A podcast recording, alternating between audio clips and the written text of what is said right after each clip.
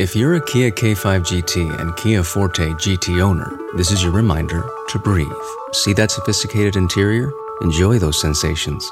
And now, imagine how you look from the outside and that speed that only a Kia GT sedan can give you.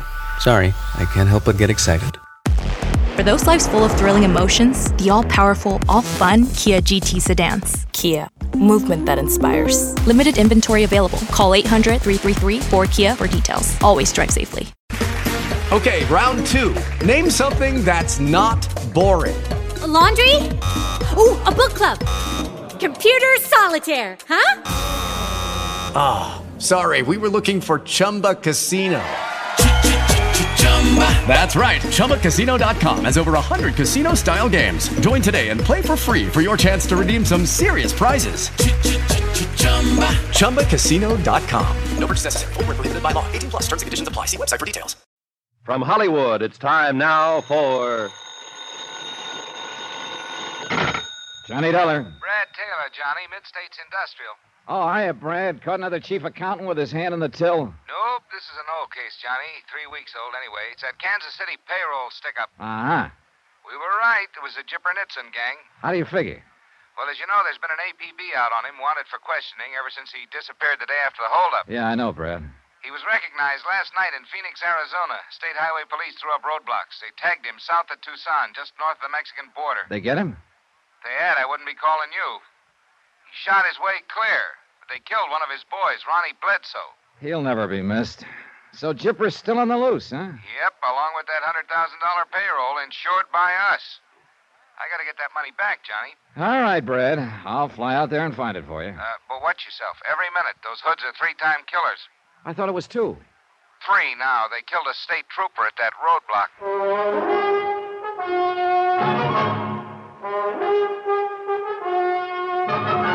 Tonight and every weekday night, Bob Bailey in the transcribed adventures of the man with the action packed expense account, America's fabulous freelance insurance investigator. Yours truly, Johnny Dollar.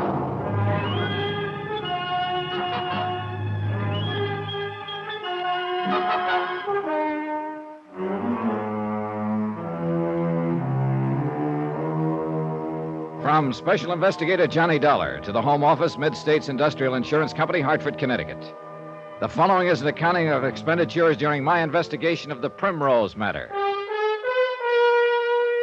Item one, $142.80, incidentals in Hartford and transportation to Tucson, Arizona, where I checked into a hotel. Then I contacted the highway police and presented my credentials to Lieutenant Cal Mervin, who was directing the all out search for the Nitzen gang. Lieutenant Mervin had been at the roadblock. They call us flat footed, Dollar. That's how they happen to get away with it. How do you mean, Lieutenant? We flashed the red light on them, and they slowed down and rolled up to us like they were going to stop. The car was a different make from the one they'd supposedly been seen in. We found later they'd stolen another one in Phoenix. I see. Then, when we threw the spot on them, we saw just the one man, the driver. Turned out the others were down on the floor. How many were in the car? Four, apparently. Three afterward. I shot one of them. They threw his body out a half mile down the road. I may have hit another one. I'm not sure. That figures. Our tip off from Kansas City named Jipper, Nitson, Ronnie Bledsoe, and two unidentified. Yeah, and Bledsoe's the one who was killed. Nitson and the other two got through. You said they slowed down as though they were going to stop. What happened? Oh, there's no excuse, Mr. Dollar. We were careless, that's all. But you get so many false alarms, mistaken IDs. And to make a car, the whole setup, it didn't seem to fit. You can't be wound up ready to pitch all the time. Well, we paid for it, Ben with his life. I was luckier. I got off with this bullet burn on the side of my head. Hey, you never know. Check. Well, anyway, the boys on the floor of the car came up shooting. One of them with a Tommy gun. And they used the Tommy gun in the stick up. That's how the two guards in the armored truck were killed. It's a rough weapon, Mr. Dollar. Ben dropped on the first burst from it. Didn't even know what hit him. I got this scratch from a pistol bullet. Saved my life, I guess. It flattened me before the Tommy gun picked me up. Then the driver slammed into second, and they skidded past on the shoulder. I hauled up my gun and emptied it at him before I passed out. Hitting that fellow Bledsoe was sheer luck.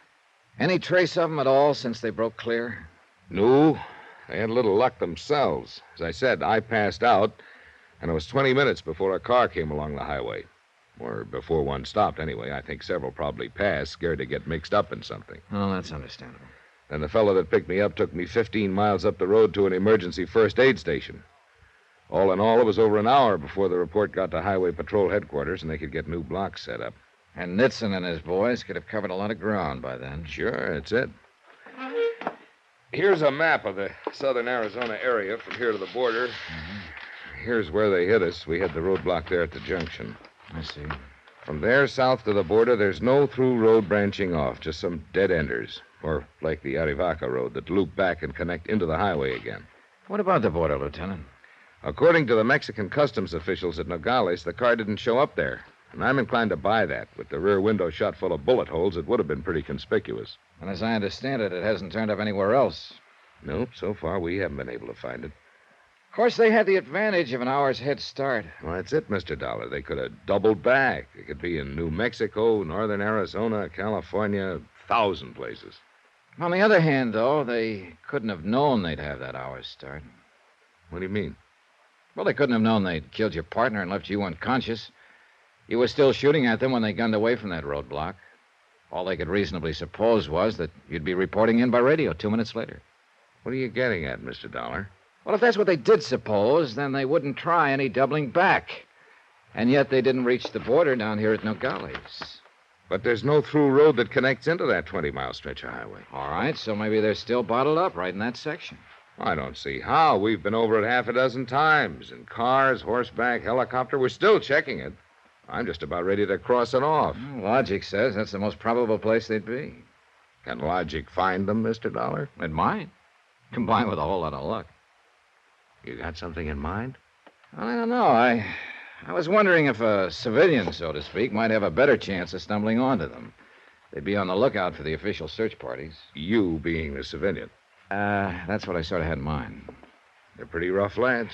Hey, tell me something. Do you get a lot of rock hounds around here, uh, amateur geologists, uranium hunters?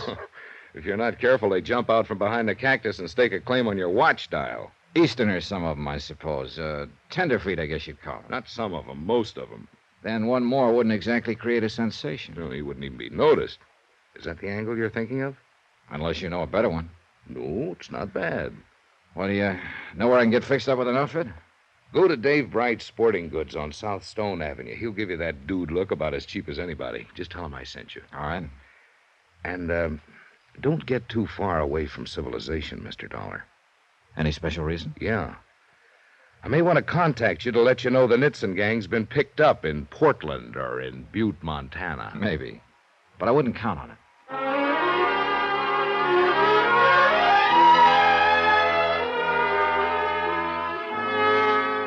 Expense account item two, $446.35 for a deluxe rockhound rig, complete from buckskin field boots to sleeping bag, snakebite serum, and a Geiger counter, and including five days' rental on a four wheel drive Jeep.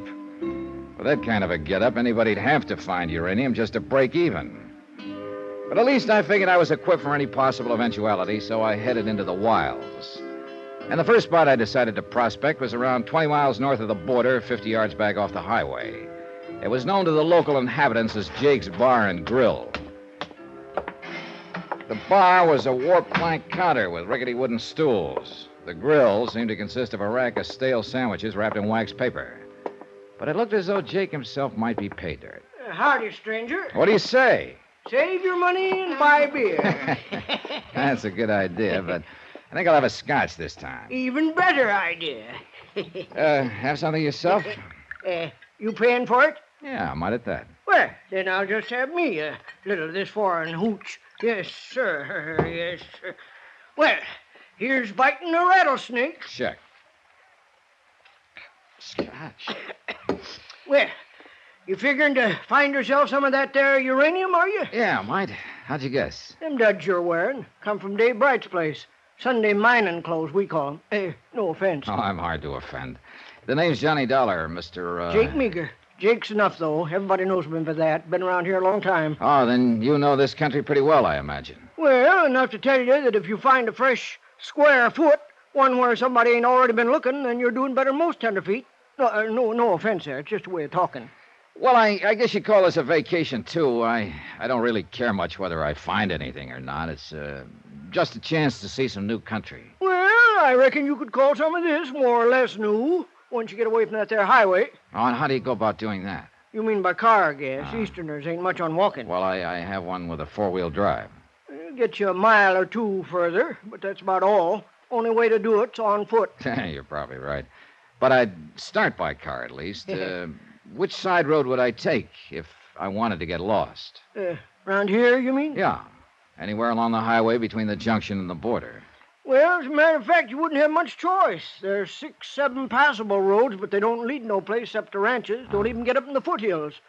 You, uh, you ain't getting a mite dry again, are you? Oh, sure. Funnel both up again. Well, much obliged to you, Mr. Dollar. How much? Yeah. Well, there'll always be an England, like the fellow says. Check. Ah. Oh, yeah, about them roads. Now, the only one that might fit the bill for you is uh, Santa Rita Summit Road. Oh, I think I remember that on the map. yeah, on a map. Well, it uh, it leaves the highway about three miles down, then runs 14 miles back up into the Santa Rita Mountain Range. It doesn't connect on through? No, dead ends, couple of miles past Primrose Camp. None of these here roads go no place. That's what I've been telling them state police for two days. They've been looking for some stick-up fellas. Been, I reckon you heard about that. Oh, yeah, yeah, I did. Why, them fellas would be out of their minds to take one of them there side roads. Ain't no place they could go to on them. Oh, it sounds logical, all right. You ask me, them fellers jumped the border somehow. That's how come they was down here in this part of the country to begin with. Oh, you're probably right, Jake.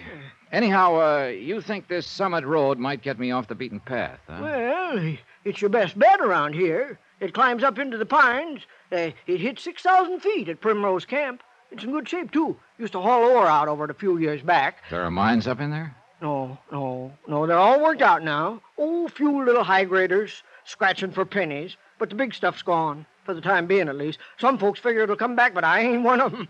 Well, what is this Primrose Camp? Pop Bardell's place, named after the old Primrose Mine. Yeah, but what is it? Well, mixture of things. Why, uh, Pop's probably been making more money there than he would if the mines did come back. He, he, he's got a filling station and half a dozen flimsy tourist cabins, lunch counter that his missus runs, little grocery store and souvenir shop his daughter Jenny takes care of. Oh, got a lot of things making income for him. What about customers with a place 14 miles up a dead end road? He gets a few, enough. Picnickers and tourists in the summertime, hunters in winter, Oh. and fellows like you all year round come looking for this uranium stuff. He ain't got much expense neither. It's all in the family, you see.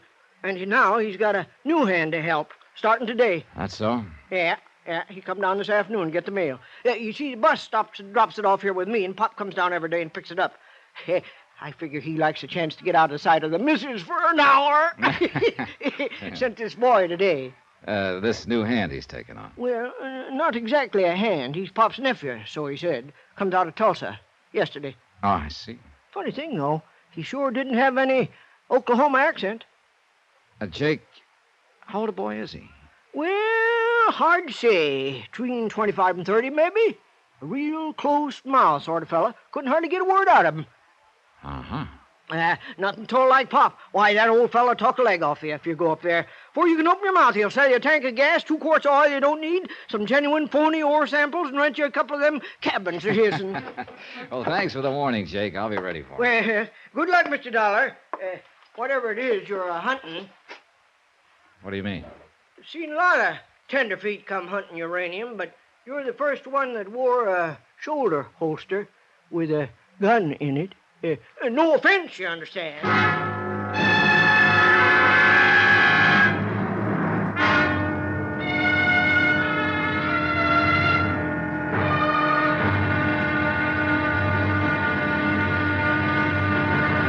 Now, here's our star to tell you about tomorrow's episode of this week's story. Tomorrow, a talkative man freezes, a taciturn man thaws. But a dead man can't do either. All he can do is be dead. Join us, won't you? Yours truly, Johnny Dollar. Yours truly, Johnny Dollar, starring Bob Bailey, is transcribed in Hollywood. Written by Les Crutchfield, it is produced and directed by Jack Johnstone. Be sure to join us tomorrow night, same time and station, for the next exciting episode of Yours truly, Johnny Dollar. Roy Rowan speaking.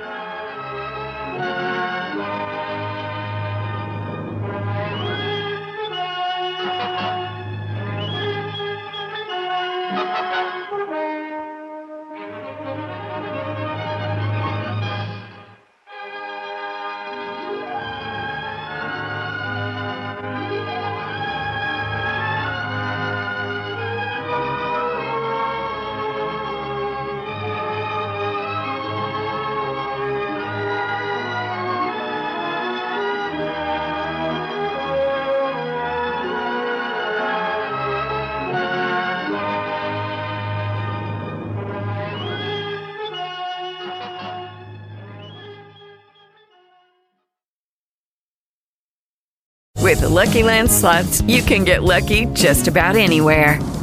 This is your captain speaking. Uh, we've got clear runway and the weather's fine, but we're just going to circle up here a while and uh, get lucky. No, no, nothing like that. It's just these cash prizes add up quick. So I suggest you sit back, keep your tray table upright, and start getting lucky.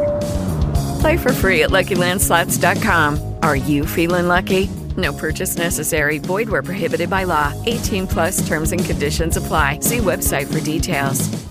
When Cynthia came to TurboTax, she had just launched her new side gig, a true crime podcast.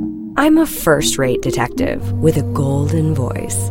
As her TurboTax expert, I made her second income count by guaranteeing 100% accurate filing and her maximum refund. Hmm. what did she do with that refund? Find out next week. Switch to Intuit TurboTax and make your moves count. See guarantee details at turbotax.com slash guarantees. Experts only available with TurboTax Live.